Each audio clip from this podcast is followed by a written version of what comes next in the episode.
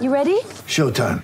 On May 3rd, summer starts with The Fall Guy. Let's do it later. Let's drink a spicy margarita. Make some bad decisions. Yes. Audiences are falling in love with the most entertaining film of the year. Fall guy. Fall guy. Fall guy. That's what the poster said. See Ryan Gosling and Emily Blunt in the movie critics say exists to make you happy. Trying to make it out? Nope. Because I don't either. It's not what I'm into right now. What are you into? Talking. Yeah. The Fall Guy. Only in theaters May 3rd. Rated PG-13. Get ready for the greatest roast of all time the Roast of Tom Brady, a Netflix live event happening May 5th.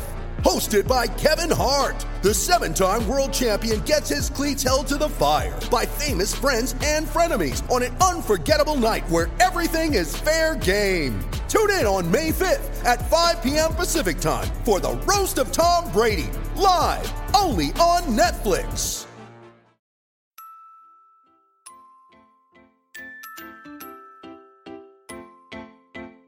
Uh huh. I just feel like I've been around the block, ripping up fantasy stock, working around the clock. Look at the view from the top. Mm, Researching rookies a lot? No, I just be listening to pods. Yeah, one in particular. I'm just a messenger. Let me just pass on the rock. Uh, Browning, brunning, pruning, pronouncing ain't what he's doing. What he's doing is not losing, but infusing you with new things. And there's Dennis the Bennett. The man is a menace, yeah. Building a dynasty, some of the finest things. Promise you, you won't regret it. Mm. Sly as a fox, cultured in pop. Give him his props. Here is a thought, here is a box, and you cannot compare them at all. So don't even try. Careful with the news, but when you use a take, I take up Tony Fire. I mean dire, because anyone else is a huge mistake. Whoa, fantasy round table, fantasy, fantasy round table, yeah. fantasy round table. Come take a look at the crown, baby. Hey, fantasy round table, fantasy, fantasy round table, Woo. fantasy round table. Come take a look at the crown, baby. Go. What is going on, everybody, and good morning. Welcome to another episode of the Fantasy Football Roundtable Podcast, brought to you guys by the Pigskin Podcast Network. You can find them at PigskinPodNet on Twitter, or you can search the hashtag TPPN as we and many of the other podcasts go live. It is July 4th. Do we call this Independence Day, or do we say Happy July 4th? I'm very curious because I think it's both. See, I've been corrected many times on that, so I was just curious. I everybody I work with as of recently, when I was talking to customers or whatever, and be like, "Hey, you know, have a happy um, July Fourth weekend." Like, yeah, happy Fourth, and so I'm just like, "Okay, cool." I feel like that's the new lingo now. And then I was corrected many times, like, "No, it's Independence Day." So okay, I mean, it is Independence Day, is, but if yes. you're wishing somebody to have a happy Fourth of July weekend, you know, it's appropriate as well. okay, just checking. I, I wasn't sure, but anyways, it is July Fourth, so you know, just trying to get that out of the way. Happy Independence Day for anyone who who wants, you know, Happy Independence Day. Uh, you guys excited, Matt? I know we just rushed you in preparing all of this stuff as we were getting ready for this show. Like, you guys excited? Dennis was already at a parade. I was sleeping in. I had a I had a big thing last night. Like, everybody excited for the Fourth? I think I'm gonna try to avoid my wife's honeydew list most of the day, even if that means I have to trick her by saying, "Hey, let's go jump in the pool," because she loves to go float around in the pool. I feel about the pool much like I felt about the boat. You know, not my gig has a lot of maintenance stuff I don't really care to deal with, but I don't mind hopping in now and again. I feel like you've got a new way to avoid that now with the, with your guys' love of Stranger Things. She's like, "Hey, babe, why don't we just sit down? Let's watch some Stranger Things," and that'll Well- knock out a, a full day quickly. I promise. She hasn't. She's not like on. She. It was her idea, and at three or four episodes in, she's like, eh, I don't know. And Cole, it was her and Cole, and they they invited me, and I'm like, all right, cool. And Cole is like, oh, that's kind of scary. I'm like, well, it's got some moments in the first season. Like my my kids will not watch it now. I don't feel like it's as scary now. And Matt, I know you're as far in as I am, so I, I feel like the horror part has kind of gone away for the most part. The 1st mm-hmm. seasons, it's got a little bit of that, but I mean, you got to give it some time. I I was very much the same way. The first time I watched it, I think I saw like two, maybe three episodes. Like, yeah, this just ain't for me. And then I came back not even a month ago, and I've gone through four whole seasons. Like you give it time, The characters will grow on you. It gets really interesting really quick. Yeah, I'm still at the point. I'm, I, I'm like, I don't know what the objective is. You know, we're looking for the Byers' kid. Okay, I get that. We've met Elle. Okay, she's got like Stephen King superpowers of some sort. She's a Jedi. Yeah, something. So the whole first season is pretty much about finding Will. There's just you get some interesting little things thrown in your way in between all that. So I mean, Winona Ryder seems to make choices in men like my ex-wife. So I don't know. I mean, after me. I, sh- I, I should say that that changes. She gets better. Matt, what about you? Uh, what are your plans for today? Well, like you, uh, we we finished Stranger Things, so I was saying, I you know, because I'm old and I'm on a schedule, uh, my body woke me up at 5 a.m., uh, 5:30 a.m. Despite the uh, fact that they were setting off mortars in our neighborhood into the wee hours. You know, it was like going to sleep in a shelling zone because we're right next to Fort Carson, which is a giant army base. Uh, a lot of Fort Carson people live in this neighborhood. Um, so they have access to the good fireworks. Well, yeah, and te- technically you can drive over the border into Wyoming, and there I've seen them when we came through there, and there's giant shacks. But I'm sure they got some shipments up from Mexico every year. I don't really have to go to a fireworks show; I just need to go sit on my deck um, like in 2020, when nobody could leave a house, it was the most entertainment I ever had. It looked like if you've ever seen one of those war movies where you just have like the smoke rising through the trees after the combat shelling. That's what it looks like uh, on Fourth of July. You hear them before you see where they are. Are you hear the whiz? You know, as they're firing the mortars into the air. I invited some friends last year, but obviously we're kind of recovering from from COVID. So uh, I have, you know, I made a very patriotic uh, huevos rancheros breakfast casserole this morning after I did the yard, um, and then tonight I'm going to barbecue some hot dogs. Uh, I will first watch uh, national champion uh, American Patriot, great historic American Joey Chestnut um, as soon as we finish here and then later I'll make my own hot dogs. I will not be eating 97 or however many he can put down. But my big annual tradition every year um, has been probably since I was a teen is to watch the greatest Fourth of July film of all time, Steven Spielberg's Jaws. Oh, I like it. It's not where I thought you were going to go, so I like it. Yeah, Jaws takes place on the Fourth of July. It does. It does. Yes, it's a, it is a classic movie. I love it. All right, so we are here today to talk about uh, the NFC West continuing our team preview series. Today, we're going to talk about the Rams and the Cardinals. But before we get to that, and I'm going to be honest, this is news to me. So I'm going to throw this to Matt because I'm assuming he saw this somewhere. I did not. I was practically out of. It was Dennis. Oh, Dennis. Okay. I was out of commission most of yesterday, so I did not see this. There are now apparently rumor, rumors and rumblings about Baker Mayfield heading to Tampa. Dennis, what is it that you saw? Uh, you know, Jared Gray um, from Toilets to Titles, and he's done some other work. He's done some work with ESPN and uh, Fox Sports. And I heard, I feel like I heard this like a month or two ago, something about, you know, there may be interest in Baker to Tampa. And just today, Jared tweeted out that, you know, he's heard some rumblings about it. You know, Baker going to Tampa, restructuring his deal, taking over for Tom when he leaves. Honestly, it's not that uh, implausible of a scenario, and it might be like it's of the situations for Baker. It's probably the best one. It's certainly the best team. Has the best overall set of weapons. Um, you know, we'll have to see how the new head coach in there sort of settles in with Arians gone. But you know, Tampa has a, a pretty good team, and you know they work some cap magic. I feel like they could you know restructure things and get get Baker in there. And I mean, he's certainly better than Blaine Gabbert and whoever the hell else they have backing up Tom Brady. Kyle so, Trask, I believe. Kyle Trask, that's the name I couldn't remember. So, is it plausible? It is. Is it probable? I don't know about probable, but if I'm Baker and I got the choice between sitting behind Tom for a year or two in Tampa uh, or going to the dumpster fire that's Carolina, or going to you know, and I get competitiveness. Maybe he's probably the best quarterback on uh, Seattle if he goes there.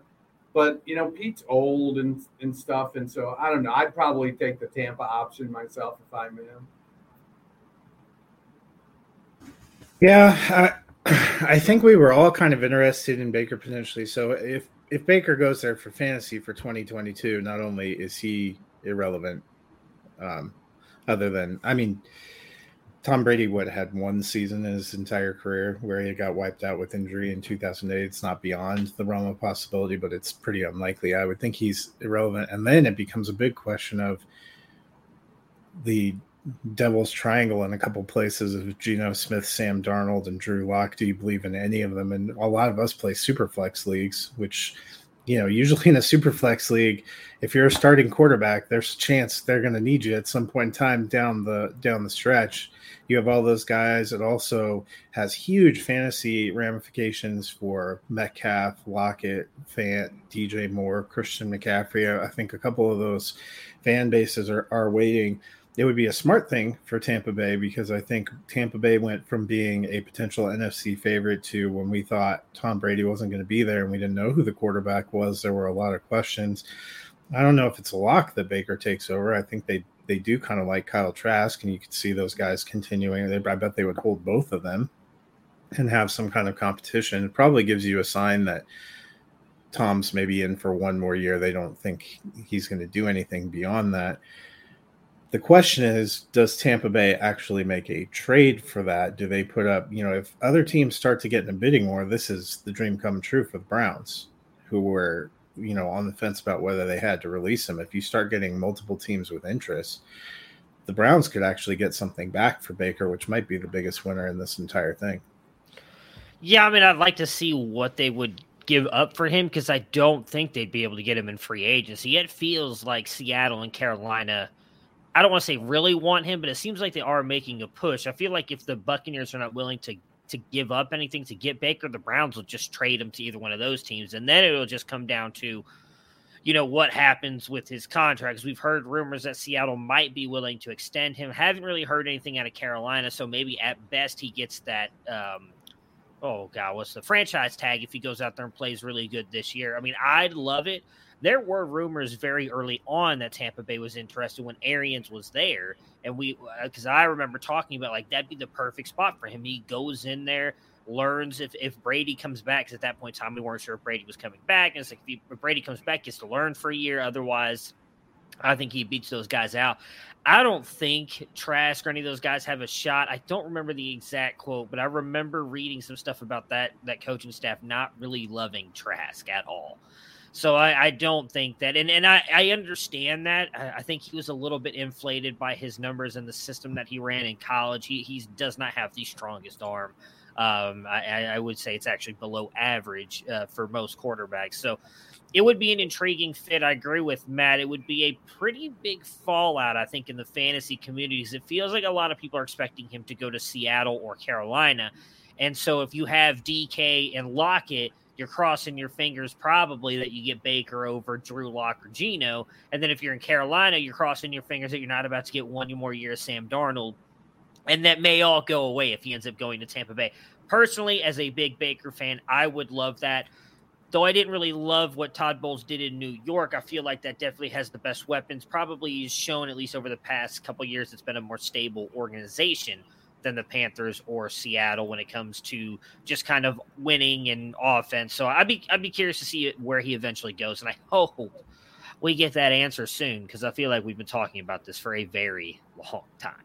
Now, from a, a dynasty perspective or fantasy perspective, I don't think it greatly improves his stock. I still think he's in that QB 16 area, is kind of like QB 16 to 20 you know, earlier career Derek Carr, kind of earlier career Kirk Cousins. Um, does that mean he's got the possibility he can climb from there? Sure, but I, I again, I still feel like he's a middling QB too, which is good for Superflex. Yeah, I've, I've given up the dream on him ever being a QB one at this point. I, I, I have I held strong for as long as I could, but at this point, I think it's time to face facts. So, I agree with you there. All right, so let's talk about the Los Angeles Rams. Last year, obviously, won the Super Bowl, finished with a 12 and 5 record. Their key departures Robert Woods goes to the Titans, Von Miller on his way to the Bills, Sony Michel to Miami, and Odell Beckham Jr., after the injury, is still sitting out there as a free agent. Rumors are that it's likely going to be the Rams or the Packers. So, Rams still seem to be in on Odell Beckham Jr., even though they brought in Allen Robinson Jr and Bobby Wagner, and they drafted Kyren Williams as kind of their key running back uh, ad in the draft. Matt, Cam Akers is on track to start the season. What do we expect from him? Obviously, we saw him come back much earlier than many of us expected after that blown Achilles tear. Um, looked good in one game, then kind of struggled after that. There's some have him as a top 10 back, some don't even have him as a top 20 running back. Where do you fall? And what do you think about Cam Akers? Yeah, I think if Akers stays healthy all season, he ends up in the RB two range. I'm not super bullish that he ends up as an RB one because a I don't think the Rams run scheme is in, incredibly run heavy. And I think with the receivers that they have and the fact that they like to go down the field, they're not dumping it off to backs all the time. And also, I think they are still going to use Darrell Henderson. Um, you know, I think there's a chance they give some carries to Kyren Williams or somebody else. We've seen the Rams throughout uh, the time. Cam Akers does not strike me as Todd Gurley. And I think it was only one or the first half of the second year under McVay, where Todd Gurley was kind of the bell cow, and that was a different kind of back that they brought in. I think they like to use different guys. They like to use committee, and we saw a couple of times that uh, Cam Akers actually was a liability to them in the playoffs. Um, struggled with some ball security and some issues like that. So I, I think he's going to have a good season, but he, people think he's going to explode uh, I think he has the potential potential that we think J.K. Dobbins has if he was healthy and had a full run. I don't think Akers is that same kind of running back, and it's not the same system. Yeah, I I, I don't think I ever bought into Akers uh, in competition with Dobbins. I had Dobbins as my RB one in that class, and going into the draft, I had Akers at four, Edwards-Helaire at five after the draft, those two basically switched. They moved Edwards-Helaire up to four and had Akers at five. I, I like the, you know, Akers is a good athlete, at least prior to the Achilles tear, he was a good athlete. His issue has always been his vision isn't very good. And I think that sort of gives Darrell Henderson uh, an opportunity to make plays because when they need uh, a big play, I think sometimes they go to Henderson because he has good vision. I just don't think Henderson has what it takes to hammer it in there between the tackles uh, very frequently. But Henderson, you know, well, he's going at RB 46 and Cam Akers at RB 19. I feel like that's that's good value for Akers. He's you know low end RB two. I think I'm okay with that there. In Dynasty, he's RB 14. I still feel like he's a low end RB two in Dynasty, so I don't think I'd pay running back 14 prices for him. Um, you know, Henderson at RB 46, I feel like he could be an RB three, so I feel like that's a little bit undervalued on him. He's RB 50 in Dynasty. I could see Henderson having a stretch of a few years, sort of uh, as a James White kind of back, you know, producing because of uh, pass catching, you know, getting 125 carries and catching 60 or 70 passes. Uh, but as far as Akers goes, I like the value at RB19. Um, what, uh, see, ADP of 51.7. So that's early fifth round. I'd probably, I'd probably be waiting. Uh, I'd, I'd probably like him more at the end of the fifth than at the beginning of the fifth. Yeah. I really don't know what to think about Akers because um, I do expect he'll be a little bit better than what we saw in the playoffs. Again, he was coming off that Achilles uh, injury and fairly early. We've talked about it on here. I feel like at length um, with other players you've had it happen too. You're like, we've only really seen D'Onta Foreman come back from it, and it took him a couple years. It, it wasn't a quick bounce back. I almost I'm almost positive he bounced around on a couple different teams as well before finally landing with the uh, with the Titans last year, and that Derrick Henry getting injured and him kind of having that back end of the season is kind of what vaulted him back up. You know, they've got multiple players there in Darrell Henderson, um, Calais Raymond, Jake Funk is still there. You know, I, I was more excited about the drafting of Kyren Williams until apparently he injured his foot and had surgery. So I don't know what that means for him now moving forward. I just I I value a I still value him as a as a RB two because I think he's got the talent. I mean, he was a really good receiving back in college as well as Dennis mentioned. You know, maybe that's where his value is going to come from. He had like 16, 30, and 20, I think, something something close to that receptions a year in college. Like he was very good at catching the ball out of Florida State, especially when they had a really bad offensive line what Matt Matt mentioned earlier is very true though as well. Like they just seem to mix these running backs since Todd Gurley left. They don't really seem to rely on one guy. And the other thing with this offense is they've got Stafford and all these receivers and Sean McVay, who just seems to love to pass the ball. I think that just limits. They talk about ultimate. Oh yeah, well we're gonna run it a little bit more, and then we see him run it, and it's like three times in a row, and then they pass it ten times, and they go back and run it like two more. Like they just don't seem to want to run the ball ton, and they don't have to. They are very successful in passing the ball. They've got Stafford now, and they were passing a lot even with Jared Goff. I don't think he's going to be that good. I do think he's got some receiving upside. So I kind of agree with Dennis there. I mean, RB 19, that's not a bad value there for Cam Akers. I have him at like RB 21. So you're paying up just a little bit. But if, if it's a guy that you believe in can get better than that or, or produce better than that RB 19 value, I'm fine taking him there. I would kind of grab a Henderson at RB 46 I just feel like he's going to fill in more often than some of us are expecting, and that could end up helping you out, um, especially if they end up splitting the roles. Matt, what do we expect from Stafford, Kupp, and Robinson? Uh, we saw last year it was really just Cooper Kupp. Uh, well, Robert Woods had his games here and there, and then ended up getting injured when Odell Beckham came over, he was actually fairly good for fantasy. Now we get Allen Robinson there. They're all having breakfast together from all the rumors. He gets the whole season, off season, to learn this Rams offense. Do you expect both of these guys to be fantasy viable in 2022? Yeah, I think we've waited what this is going to be the ninth year of his career. We've waited eight years for Allen Robinson to be paired with a quarterback in a good offense, and we've seen at times he's been able to to thrive and to give us flashes of that even when the offense hasn't been great. That 2020 season in Chicago with Mitch Trubisky, he looked pretty good. This is by far the best passing offense he's been a part of. I think Cooper Kupp's fine.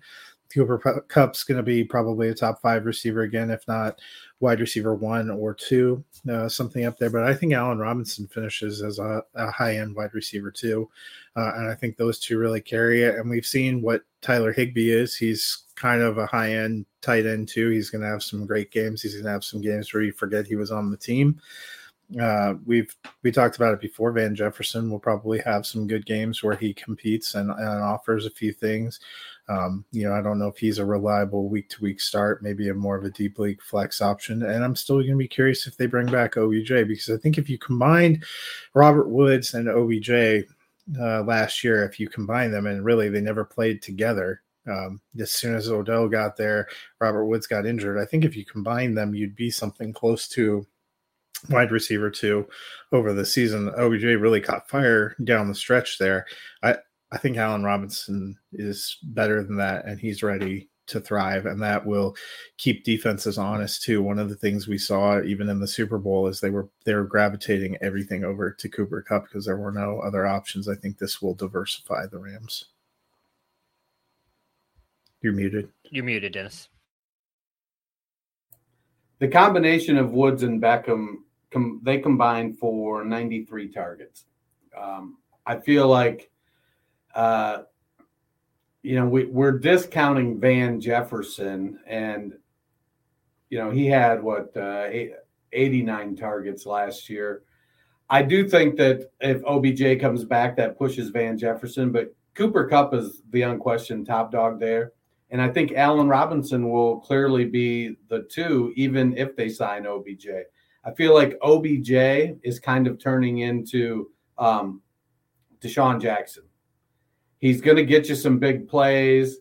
Um, he's gonna have some games where I don't think he's the f- consistent factor that he used to be. He's what 29 years old now. Um, see, Van Jefferson's ADP is 170 for Dynasty. Let me get over here on my screen. Uh, 183 for Superflex redraft. He's going off his ADP 75. I mean, Beckham is going at ADP er, at wide receiver 74 at uh, uh, his Superflex ADP is 186.3. That's a little bit screwy. Let me find my actual single sheet here. Um, where was Beckham? Da, da, da, da, da. That's interesting. Uh, must see, must hear. Uh, see, Beckham is going off at wide receiver 70 and Van Jefferson, uh, wide receiver 69. So, the, you know, they're going close to each other. I think that's a big gamble. To me, the gamble is on Beckham because if he gets signed, I don't think he takes everything that Jefferson is doing away. And I, I feel like, you know, he's not going to be ready at the beginning of the season. So I feel like OBJ is a gamble. I, I'm I'm out on OBJ. I think it, you know, Cooper Kupp is still going off the board at wide receiver one, who I think is what this question was originally about. Uh, and Allen Robinson going off at uh, Superflex redraft as wide receiver 28. I feel like Robinson is a value at wide receiver 28. Period. Yeah, yeah, that that's kind of the screaming value for me is is Robinson. I, I would not be surprised if he's up finishes the season up as like wide receiver 15, 16. Like I think Robinson has an absolute chance to smash because I still think defenses are going to focus in on Cooper Kupp. And as Matt mentioned, they did that in the Super Bowl, even though he still was able to make that amazing play to practically win them the Super Bowl. Like having a guy like Allen Robinson across from him changes things. I'm, I'm with Dennis on the Odell thing. You know, he tore his ACL so late in the year. He's not signed, and there's still rumors that he may not come back to LA. Like he said that he wants to and that they want him to, but that doesn't mean that he will. I know all the reports are saying that he may not come back until November. And at that point, you're getting close to starting to push for your playoffs.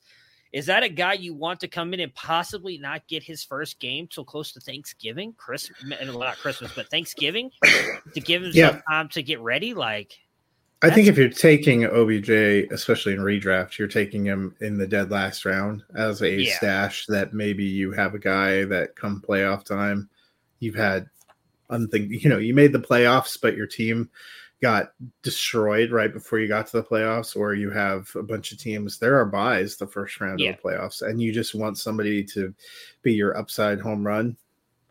See, but even then, I think like I'd be fine doing it in best ball. I don't know that I'd ever feel comfortable starting him in a in a start your lineup league, right? Where you go and pick like when's the game you're going to feel comfortable, unless Odell goes off like two weeks in a row, and like okay, I feel great because I still could see that end up. You put him in your lineup, then it's the Cooper Kupp A Rob game back again, and those two guys go off, and Odell does nothing. So he's a big risk for me. I still love the player, still love the talent. He will turn 30 this year. November 5th is his birthday. So I mean, he he's still youngish, but he's dealt with a lot of injuries, specifically to that knee. Like that's a lot to come back from. Uh, he is an amazing talent, but I, am I'm, I'm kind of with Max, especially in redraft. Like you want to take a shot on, especially if you have like an IR designation, like grab him, throwing him on your IR and see what happens. Especially if he ends up going to Green Bay, like I'd love that for him. I think that would really boost him and his fantasy potential, but we just don't know what's going to happen with him. I don't know what to think about Van Jefferson. I feel like he's priced appropriately based on what Dennis just said with his ADP, but I just He's got his moments. I feel like he's the best ball guy on this team. Like he's the guy I want on a best ball roster because he's likely going to have a couple big games because it's not going to go to Cooper Kupp or A Rob. But if it's one of those things where you're trying to start your lineup, I don't. I think I want all the A Rob that I can get because I feel like he is the screaming value, as Dennis mentioned here, um, on their wide receiver roster. What are we thinking about uh, Matt Stafford? He is currently coming off the board as QB ten with an ADP of 21.2. I'm sorry, 21.4. Uh, last year, I believe, was QB five, six. Like he was pretty high up there. So he's coming. He's coming up QB5. QB five. So he's come off the board a little bit later, somewhat of a value. Dennis, what are you doing with Matt Stafford in Superflex drafts? Download the DraftKings Sportsbook app now. Use promo code TPPN. Make your first deposit and get a risk-free bet up to $1,000. That's promo code TPPN only at DraftKings Sportsbook. Com. We've got a ton of Major League Baseball games going on right now golf, MMA, and more with same game parlays, spreads, money lines, over unders, and props. Everything and anything you need to get money. DraftKingsSportsbook.com is giving new customers a risk-free bet up to $1,000. That's right. Make your first bet and get up to $1,000, and if it doesn't win, you'll get another shot to cash in. Download the DraftKings Sportsbook app.com and again, use promo code TPPN at DraftKingsSportsbook.com. Minimum age and eligibility restrictions apply. If you or someone you know has a gambling problem, crisis counseling and referral services can be accessed by calling 1 800 Gambler. That is 1 800 426 2537. In Illinois, Indiana, Minnesota, New Jersey, Pennsylvania, West Virginia, and Wyoming, 1 800 Next Step. In Arizona, 1 800 522 4700 in Colorado and New Hampshire, 888 789 7777, or visit ccpg.org slash chat in Connecticut, 1-800-BETS-OFF in Indiana, 1-877-770-STOP or 7867 in Louisiana. 877-8-HOPE New York or text HOPE New York 467-369 in New York or visit opgr.org in Oregon. Call text the Tennessee Red Line 1 800 889 9789 in Tennessee or 1 532 3500 in Virginia. 21 and up or 18 and up in Wyoming. Physically present in Arizona, Colorado, Connecticut, Illinois, Indiana, Louisiana, Minnesota, New Jersey, and New York, Pennsylvania, Tennessee, Virginia, West Virginia, and Wyoming only. New customers only, minimum $5 deposit required. Eligibility restrictions apply. See DraftKings.com slash sportsbook for details. So Stafford is a guy I am targeting if I miss out on the dual threat quarterbacks or the elite. If I can't, if I don't get a Josh Allen, a Lamar Jackson, um, maybe even a, a Jalen Hurts if I'm feeling froggy, because um, we know Stafford is going to be a high volume quarterback. He may lead the league in attempts this year, like you said earlier. Um, McVay loves to pass the ball, and he's got Cooper Kupp, he's got Allen Robinson, he's got Van Jefferson. Uh, so there's ample targets to go around and attempts to go around. I don't know. I'm not drafting him thinking I'm going to get QB five. I feel like top 10 quarterback is good. He's got the upside. He could throw 50 touchdown passes and 5,000 yards, which is going to put him uh, near the top of the QB rankings. But he's not going to run. Um, you know, very little. Uh, he rarely even sneaks the ball but he's an excellent quarterback. He's still what 34 years old, 35 years old, so he's still got some prime time left in him, and he's playing in a QB friendly offense. It, you know, at the end of the second round, it, it in a super flex draft, I'm that would probably have me going. So that's about what uh, pick four I've probably, unless it went three quarterbacks and Jonathan Taylor fell to me at four, I'm probably taking a QB in the first round, anyways. Um, and so that would that would be tough for me to take two QBs in the first and second rounds. You know, if I went another direction, if I decide to go a Jefferson or a Chase or a Kupp at pick four, then maybe I do go um, Matt Stafford in the second you know, it's QB 10. It's good value. I don't know that that would be my pick, though. I mean, I think if you're talking about redraft, and it's, I'm assuming all these ADPs are coming because everybody's playing super flex. Because if you're in a one quarterback league, you're probably not taking 10 quarterbacks in in the first two rounds unless your league has some kind of ridiculous scoring. But QB 10 to me was about dead on. I think when I was doing my redraft rankings, I had him at nine. Um, I think that's about where he's going to be. Um, he could end up popping a little bit higher. It depends on if some of those quarterbacks that have rushing upside end up getting injured and falling out, which is usually how that ends up shaking out a little bit of that top 10. I like Stafford. I think he's bankable. That's a that's a probably a dead on ADP. Um, there's not a lot of value there.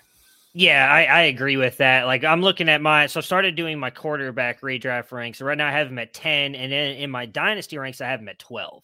So like I feel like that is the perfect spot for him. Like that's just great value. Or not great value, like you're getting your value with him. I I would not be surprised if he's a little bit better than QB 10. But I mean, looking at some of these guys I had ahead of uh, right ahead of him is Dak Prescott, Russell Wilson. Like I would rather take a bet on either one of those guys, even though Stafford has a Kupp and a a, a Rob now there. I mean, hopefully he has a cup. His wife hopes that. Uh, yeah, I would think so too. Yeah, as, uh, you know that he has Cooper. I'll go Cooper. How about it? And then he has himself a little Cooper, and he's got a Rob. That I, I mean, he just doesn't have that rushing upside that most. I think the only looking at my ranks, the only two real pocket passers I have ahead of him are Aaron Rodgers and Joe Burrow and I think both are fairly ranked ahead of him. Like that, that's just a fair ranking to have. So he he's the third in that category, and I I, I do think it's a exactly where he's going. So if you miss out on some of those top guys and you want to just like, you know what, I want a guy who's going to be in a really good offense with a lot of really good weapons, who's probably going to produce again. I'm taking Stafford, and and that's not a bad bet to make. The win total here for the Rams is set at 10.5. I feel like that's low. And I don't know why. I mean, I know the NFC West is going to be really good, but like when someone tells me you can win some money on putting, you know, the over at 10 point, I feel like the Rams have got to be issuing for at least 11, right? Like they're bringing back practically everybody. I, I, I think for me, it's an easy over, which then of course means it's not. But uh, I just, I think they're likely bound for the playoffs again. So I'm taking the over. I'm also taking the over. I think they get around 12. I have them winning the uh, NFC West again. Yeah, I have the over on them as well. I just I just feel like they're they have enough defense to allow that high-powered offense to you know win shootouts and the defense is good enough that you know if they need to be if if the offense is off, the defense can is probably good for one to two games.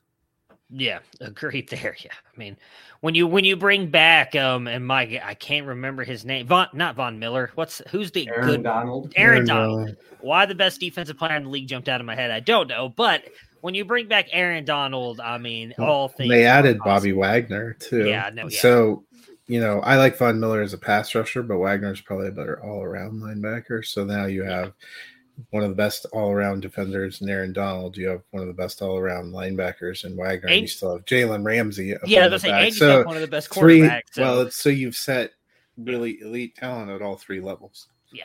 They're really good at finding ways to just get vets to come in at, at decent salary prices. cap doesn't exist in Los Angeles. If you play ho- host to the NFL Network headquarters, they let, they, they give you, you a pass. They let you do what you want. That's a great job to have. You can get it. Next up, the Arizona Cardinals, who did finally make the playoffs under Cliff Kingsbury. They lost in the wild card round, finished with an 11 and 6 record. Their key departures Chase Edmonds goes to the Dolphins. Christian Kirk signs that massive contract in Jacksonville. And Chandler Jones goes to the Raiders. They did trade during the draft for Marquise Hollywood Brown. They bring in Darrel Williams, and their key rookies were tight end Trey McBride and running back Keaontay Ingram. Dennis, can James Conner do it again? Had that great season last year. For the most part, stayed healthy. I believe he only missed two games, um, had a ton of touchdowns. Um, do you think that he does it again? And can Williams factor in this backfield or Keaontay Ingram, who a lot of people seem to think is a sleeper in rookie drafts?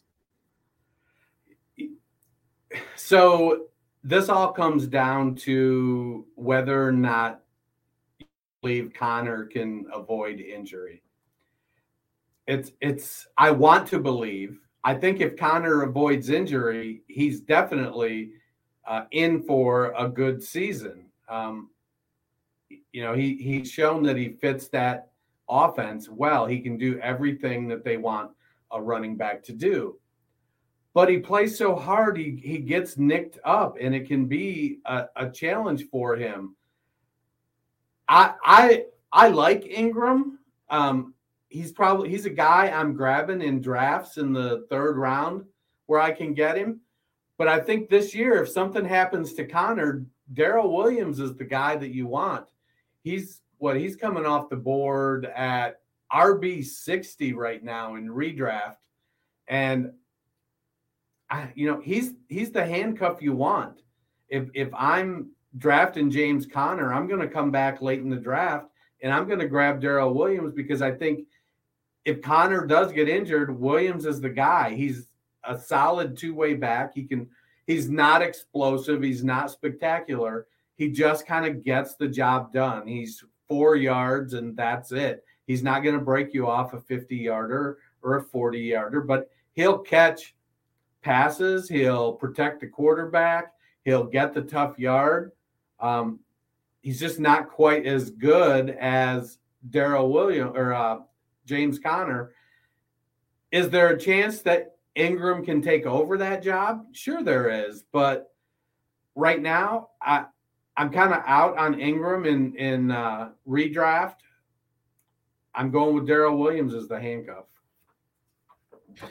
Yeah, all the you know Benjamin truthers uh, when Darrel Williams signed, they all cried, shed a single tear. Um, I think it's going to be a combination of Conner and Williams, and I think they're actually both going to have value throughout the season. We saw Conner and James Edmonds both have value throughout the season. We saw Williams when he was with Kansas City. He actually made more of his fantasy impact last year as a receiver. He caught some fantastic deep balls and seam routes from Patrick Mahomes. I think that's got to be a, a little bit of appeal to Kyler Murray. And I would agree that he's the I'm going to be honest. If you looked at all of the Arizona fantasy assets ADP, the only one where there's value to me is Darrel Williams because I think he'll end up in that low end RB3, high end RB4 territory, and he's going as RB60 right now. RB16 for James Conner is just about right. I know he was RB5 last year.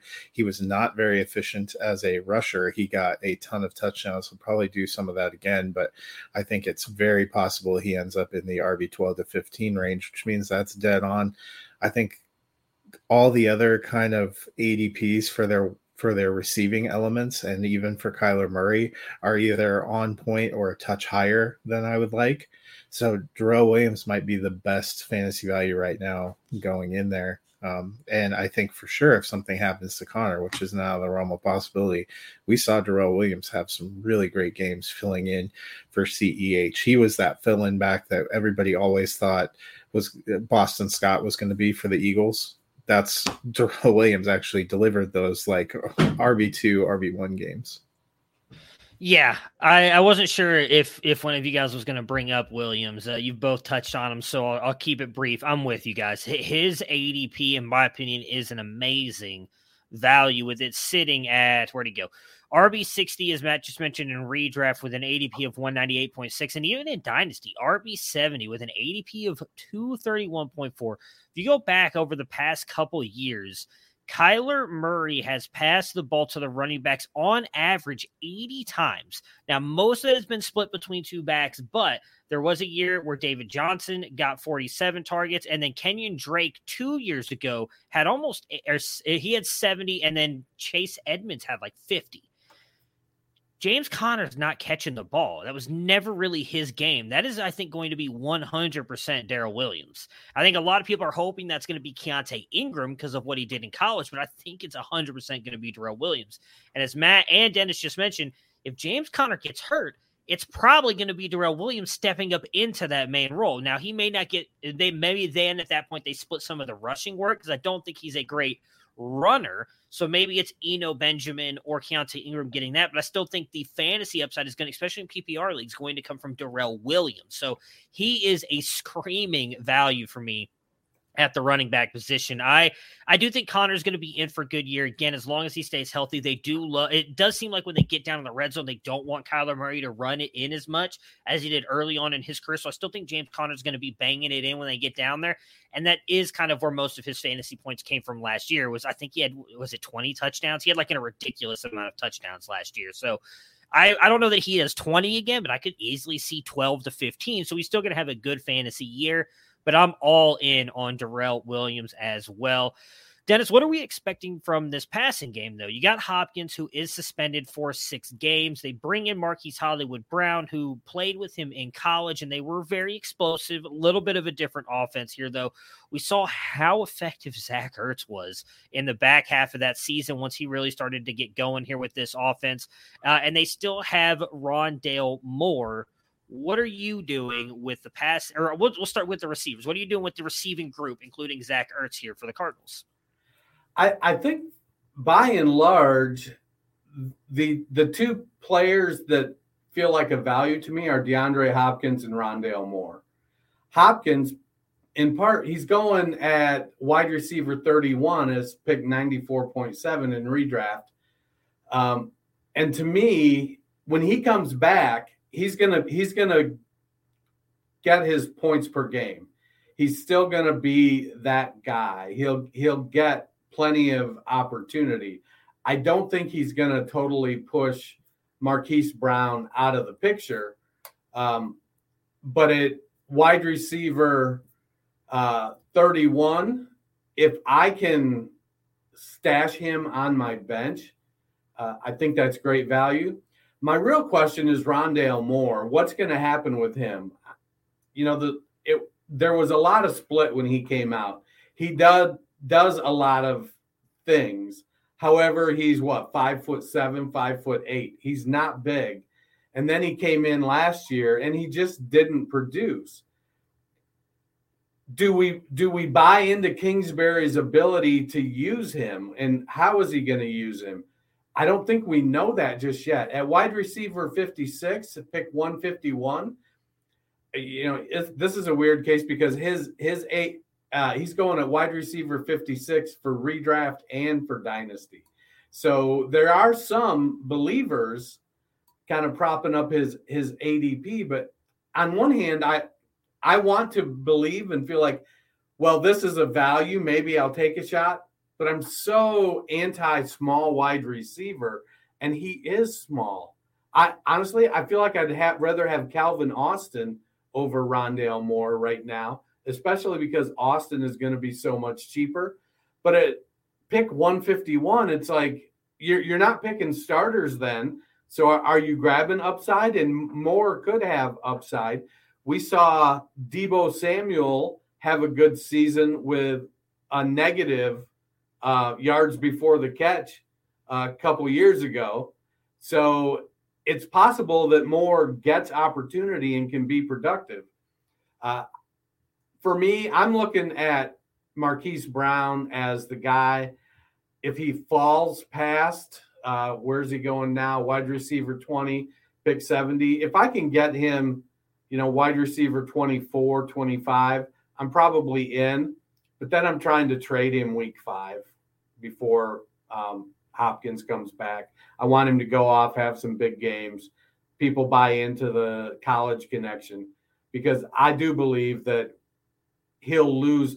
I, I feel like he's a top top twelve wide receiver the first six games, and uh, outside the top eighteen the rest of the season. Yeah, I think you and I are, are pretty much on the exact same page. I've mentioned before, Arizona isn't as high volume of pass offense as we sometimes think they are. Even if they took a step forward, that would be Kyler Murray actually getting to and surpassing 4,000 yards, something he has not done in any of his three seasons. I still don't know if we're at the point in time where they've managed to overcome, you know, fall off a cliff Kingsbury uh, at the end of the season either. With Hopkins missing those first six games, I actually have him as wide receiver 31 in redraft right now because I think he will be good when he comes back. But that's a huge chunk you're missing, and it's a huge guaranteed chunk of the fantasy regular season. You know, whereas D Hop will be able to make up some games toward the end of the season and make up some of his numbers for for the purposes of our competition, once you've gone through six weeks of the fantasy season, you're in a in an interesting position. And I'm with you too. I think Marquise Brown is going to be great at the beginning of the season and will take a little bit of a step back when Hopkins comes back. I have him at wide receiver 25, but I wouldn't be surprised if he was top 12 for the first four or five weeks. I also think Zach Ertz plays a big role, and that's why I'm leery of Rondale Moore. His ADP is not terrible. I don't think it's a particularly great value. He could end up exploding, but we saw them starting to use the tight end more and use backs more. I think Ertz is going to be heavily involved. That's why they reinvested. The ADP that I find particularly uh, ambitious is uh, tight end 27 for Trey McBride because you have Ertz in front of him, barring some kind of an injury. Uh, again, I think we have this perception with the air raid that Arizona is this super high volume throwing it all the time. They have attempts, but Kyler Murray has never crossed, made it to 4,000 or over in any of his three years. So even if he passed for 4,200 yards, which isn't incredible by the modern NFL standards, that would be a big step up for him.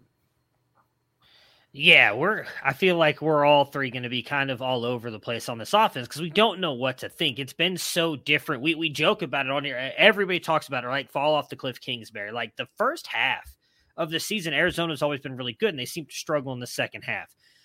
Ertz, I do think is probably one of the safer bets here. Tight end nine, I think he can probably outproduce that with an ADP of ninety one point eight. We saw even before, and now I cannot remember his name um, but he was very good early on last year. I picked him up in one of my redraft leagues, and then like a week later, he unfortunately suffered that injury um, and tore his knee up. And I, for the life of me, cannot remember who that tight end Maxx was. Williams. Maxx Williams. Like he and he's a guy who was left for dead in Baltimore, right? Like we did not yeah. think he was ever going to be anything. Goes to Arizona, and they really want to use him. I'm intrigued to see what happens with Rondale Moore. I mean, I know he played in 14 games last year, but he had 400 reception yard, 400 receiving yards last year is a little bit better than I expected. I mean, 64 targets, 54 receptions is a little bit better than I was expecting. Maybe it was maybe we propped him up too much because we know Cliff Kingsbury likes to implement college stuff into his offense, and we're like, oh, that's a perfect fit for Rondale. Didn't really work out. I don't know, as Dennis mentioned, that I'm really willing to take the bet on him at his ADP. I mean, wide receiver 56 you know, maybe he gets close to that, but I feel like that's a, a little bit high. I'm really worried about Hopkins. Now, granted, the value is there, right? Like he's going off the board as wide receiver 31 in, in redraft and 39 in dynasty. I wouldn't be surprised if he finishes a little bit higher than that, but it's not a guarantee he comes back by week seven or eight. He you because you can't be in camp, you can't be at practice. Like he knows the offense but I would think he's still got to get some. I thought when into... you were suspended, you could do training camp, and it's you have yeah, to you... leave the team af- once the regular season begins. Right. So I mean, obviously he can work out on his hmm. own, but I don't know that he'll be in a football shape come week seven, and I'm sure they're going to throw him out there. Don't get me wrong; he's one of the best wide receivers in the game. But I do think he'll still be better than healthy AJ Green. Yeah, I agree. But I think I don't know that he'll be like hyper targeted or like I think they'll get him some targets and he'll probably get a touchdown in that first game back. He's just so I mean, Kyler Murray can throw what feels like in two area codes of DeAndre Hopkins. He's going to find a way to come down with it. He's just an elite wide receiver. But I don't know that I'm expecting massive production from him early on, which leads me to why I'm really kind of in on Marquise Hollywood Brown. Now, wide receiver 20 is a high price to pay because you are betting on a lot here. But if you go back, he had a fairly decent season early on last year, right? With Lamar Jackson. And as much as I like Lamar, he has not been that good passing the ball deep. 37% completion percentage, which was number 20 in the NFL last year.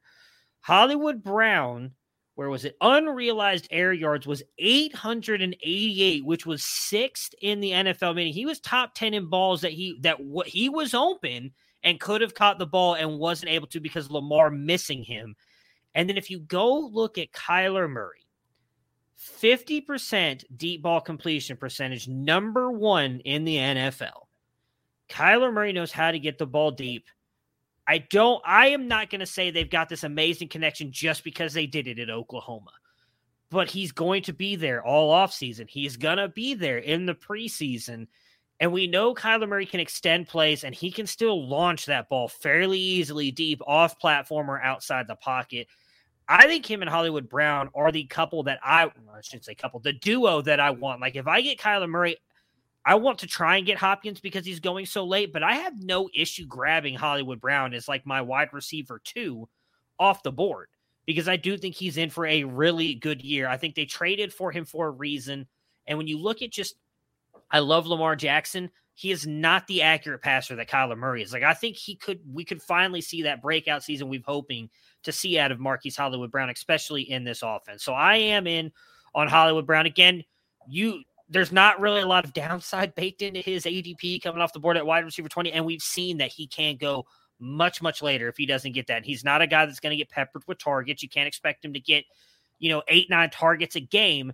But I will say, just like I did DK Metcalf and Tyreek Hill at one point when we talked about different stuff with them over the offseason, Marquise Hollywood Brown is also a wide receiver who can make your fantasy day with just one play.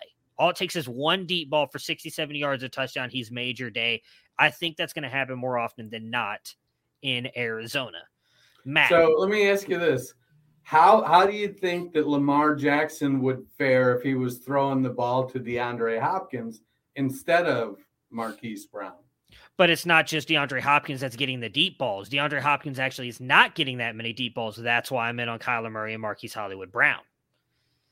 I can pull his stuff up. I looked at it, but he was not. It was Christian Kirk, which is why I also brought up Christian Kirk might actually be in for a decent season at Jacksonville. Let me pull up what Hopkins was really quick. But his his uh, oops, typed in the wrong thing here.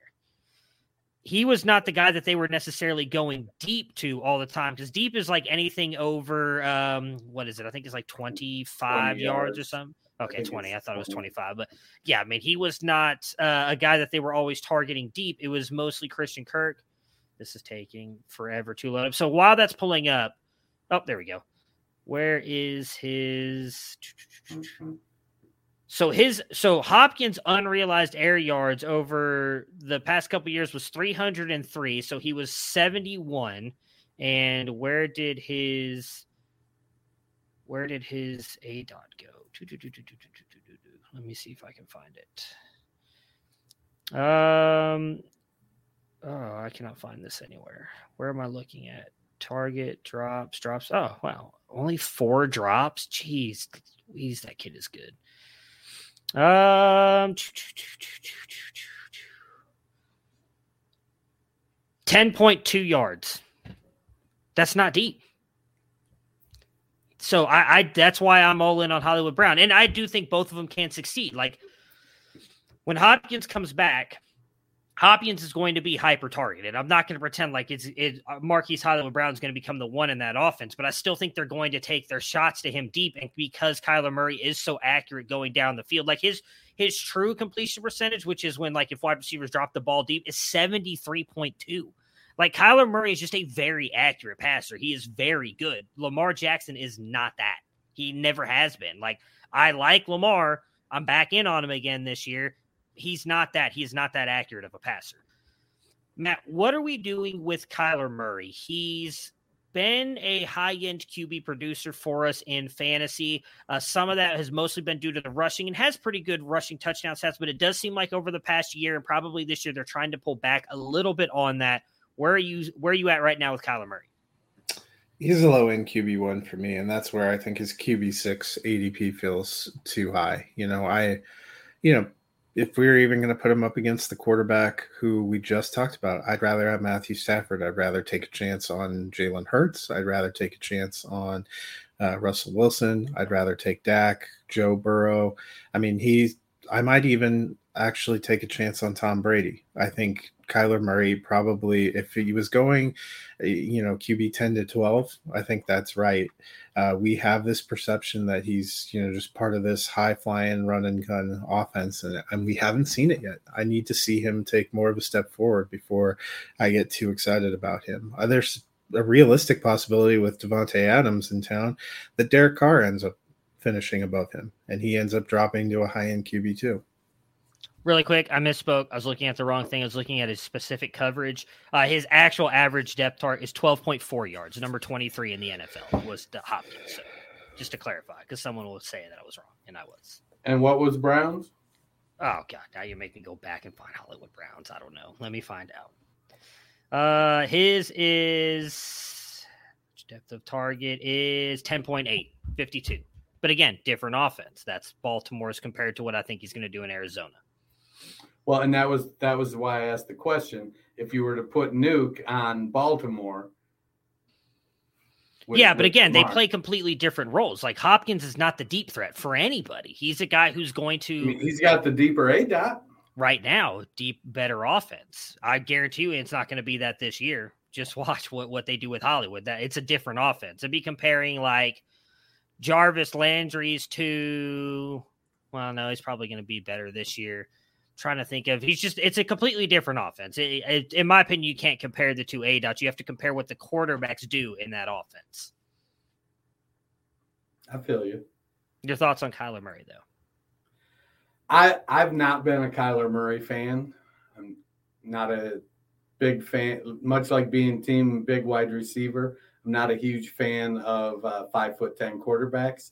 Uh, I think Murray, uh, a lot of his passing ability is predicated on his mobility, and we saw last year when he gets dinged up in the lower body and loses his mobility, um, it really affects his passing game. And they're not a great you know, they, they're not a high volume passing offense to begin with. So I, I feel like there's going to be some splash plays, some big plays.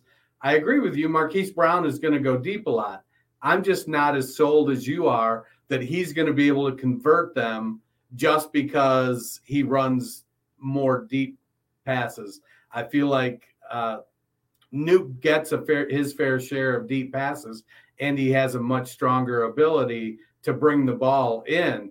And for the most part, when you look at a statistic that says, you know, completion percentage, uh, it's not telling you how accurate the ball is. I'm sure you've got an advanced stat that that can tell me how much more accurate uh, Kyler's throws are versus Lamar's throws there somewhere.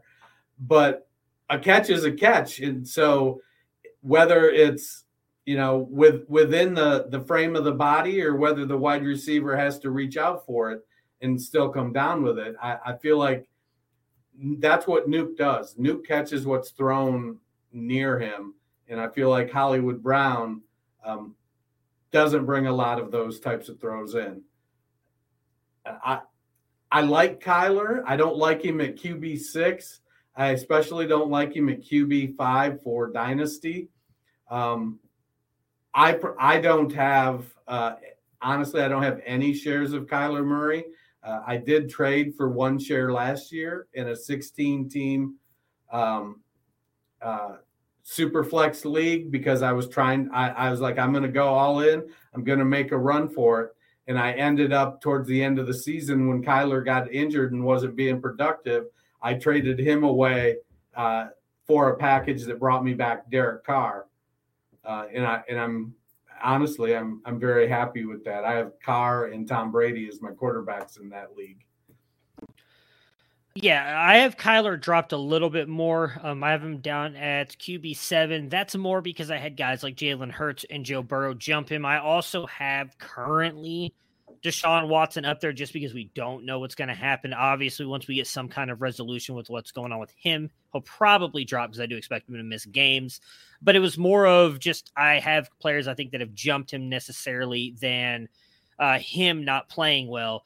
So, looking at their efficiency as a passer and deep ball passer, he surpasses Lamar in practically everything. Um, accuracy 7.8, he's number 10. He's number one in true completion percentage at 76.4, number one in deep ball completion percentage at 50%, number eight in pressure at 51.4, um, and number four in a clean pocket was 74.5%. He's number three as a true passer with 106.9 rating, number seven with a 56.8 QBR.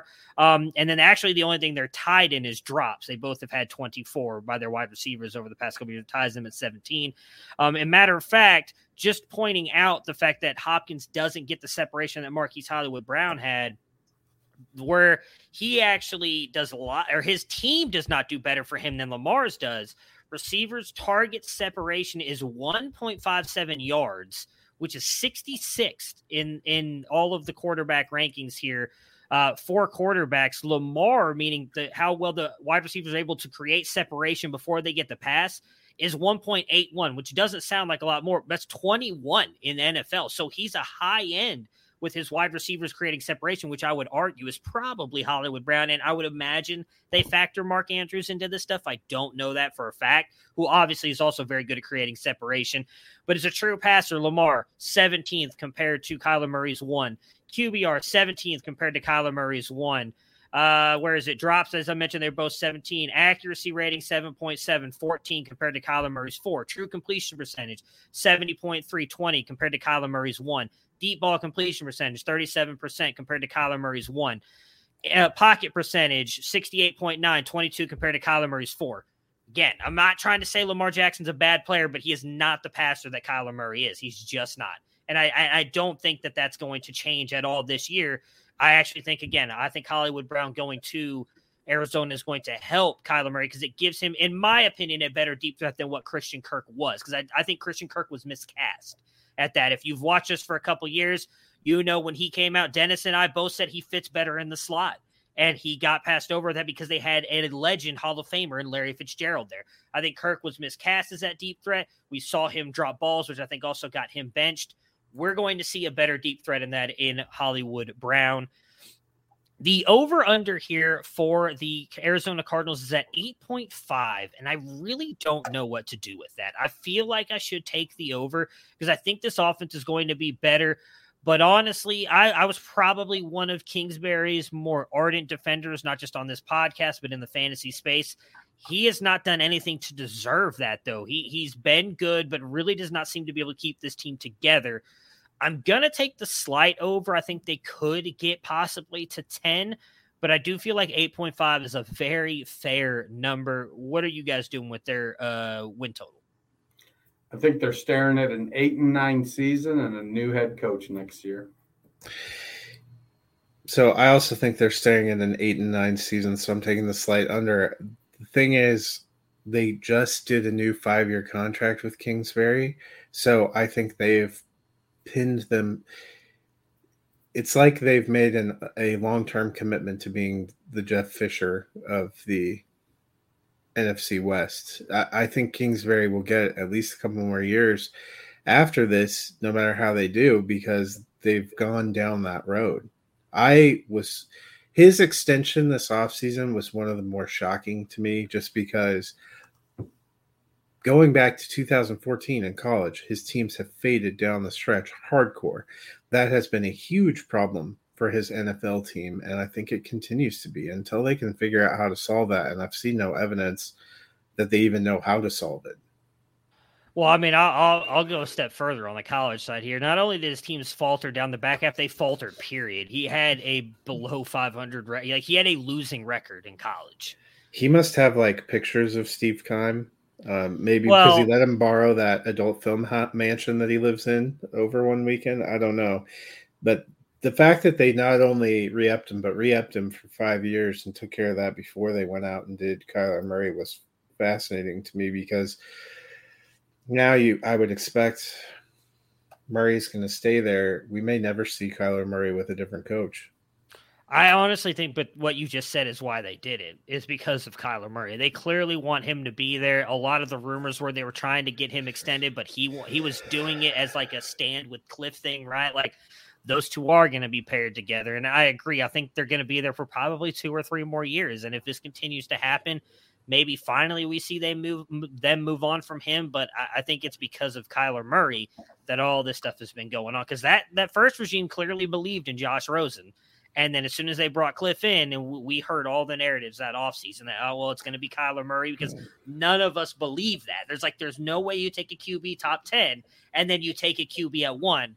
And then it happened and they completely shifted the quarterback landscape as well. So, Which may not have been a bad, bad decision. No, it wasn't a bad bet, but I think betting on trying to keep the coach with the QB that both want each other, like, we've seen QBs want to keep their coaches before, and then, and I'm not saying that whoever won wanted Jeff Fisher, I don't even remember who the court was. It Jared Cook? Yeah, Jared Goff. I'm sorry. No, not saying that Jared Goff wanted to lose Jeff Fisher, but like Sean McVay was the best thing that probably happened to Jared Goff. We don't know that someone else could come in and get the best out of Kyler Murray. Sometimes it's best to just move on and see what you can do. But, you know, I understand they want to extend Kyler Murray. So that will do it for us today. We will be back on Friday with 49ers 49ers and Seahawks. Seahawks. I, it's, yeah, couldn't remember either one of them there for a second. Back with the San Francisco 49ers and the Seattle Seahawks. Everybody have a safe and happy 4th of July, and we will talk to you guys again on Friday. Prepare for glory! I don't know if you got your popcorn ready. Do you got your popcorn ready? I came out the womb, I was ready. And he's hit the end zone for an unbelievable touchdown. I would be honored if you played football for this team. Throw it up above his head. They can't jump at me. God, Lee. only they tackle him at the 40-yard line. Who can make a play? I can. Who can make a play? I can.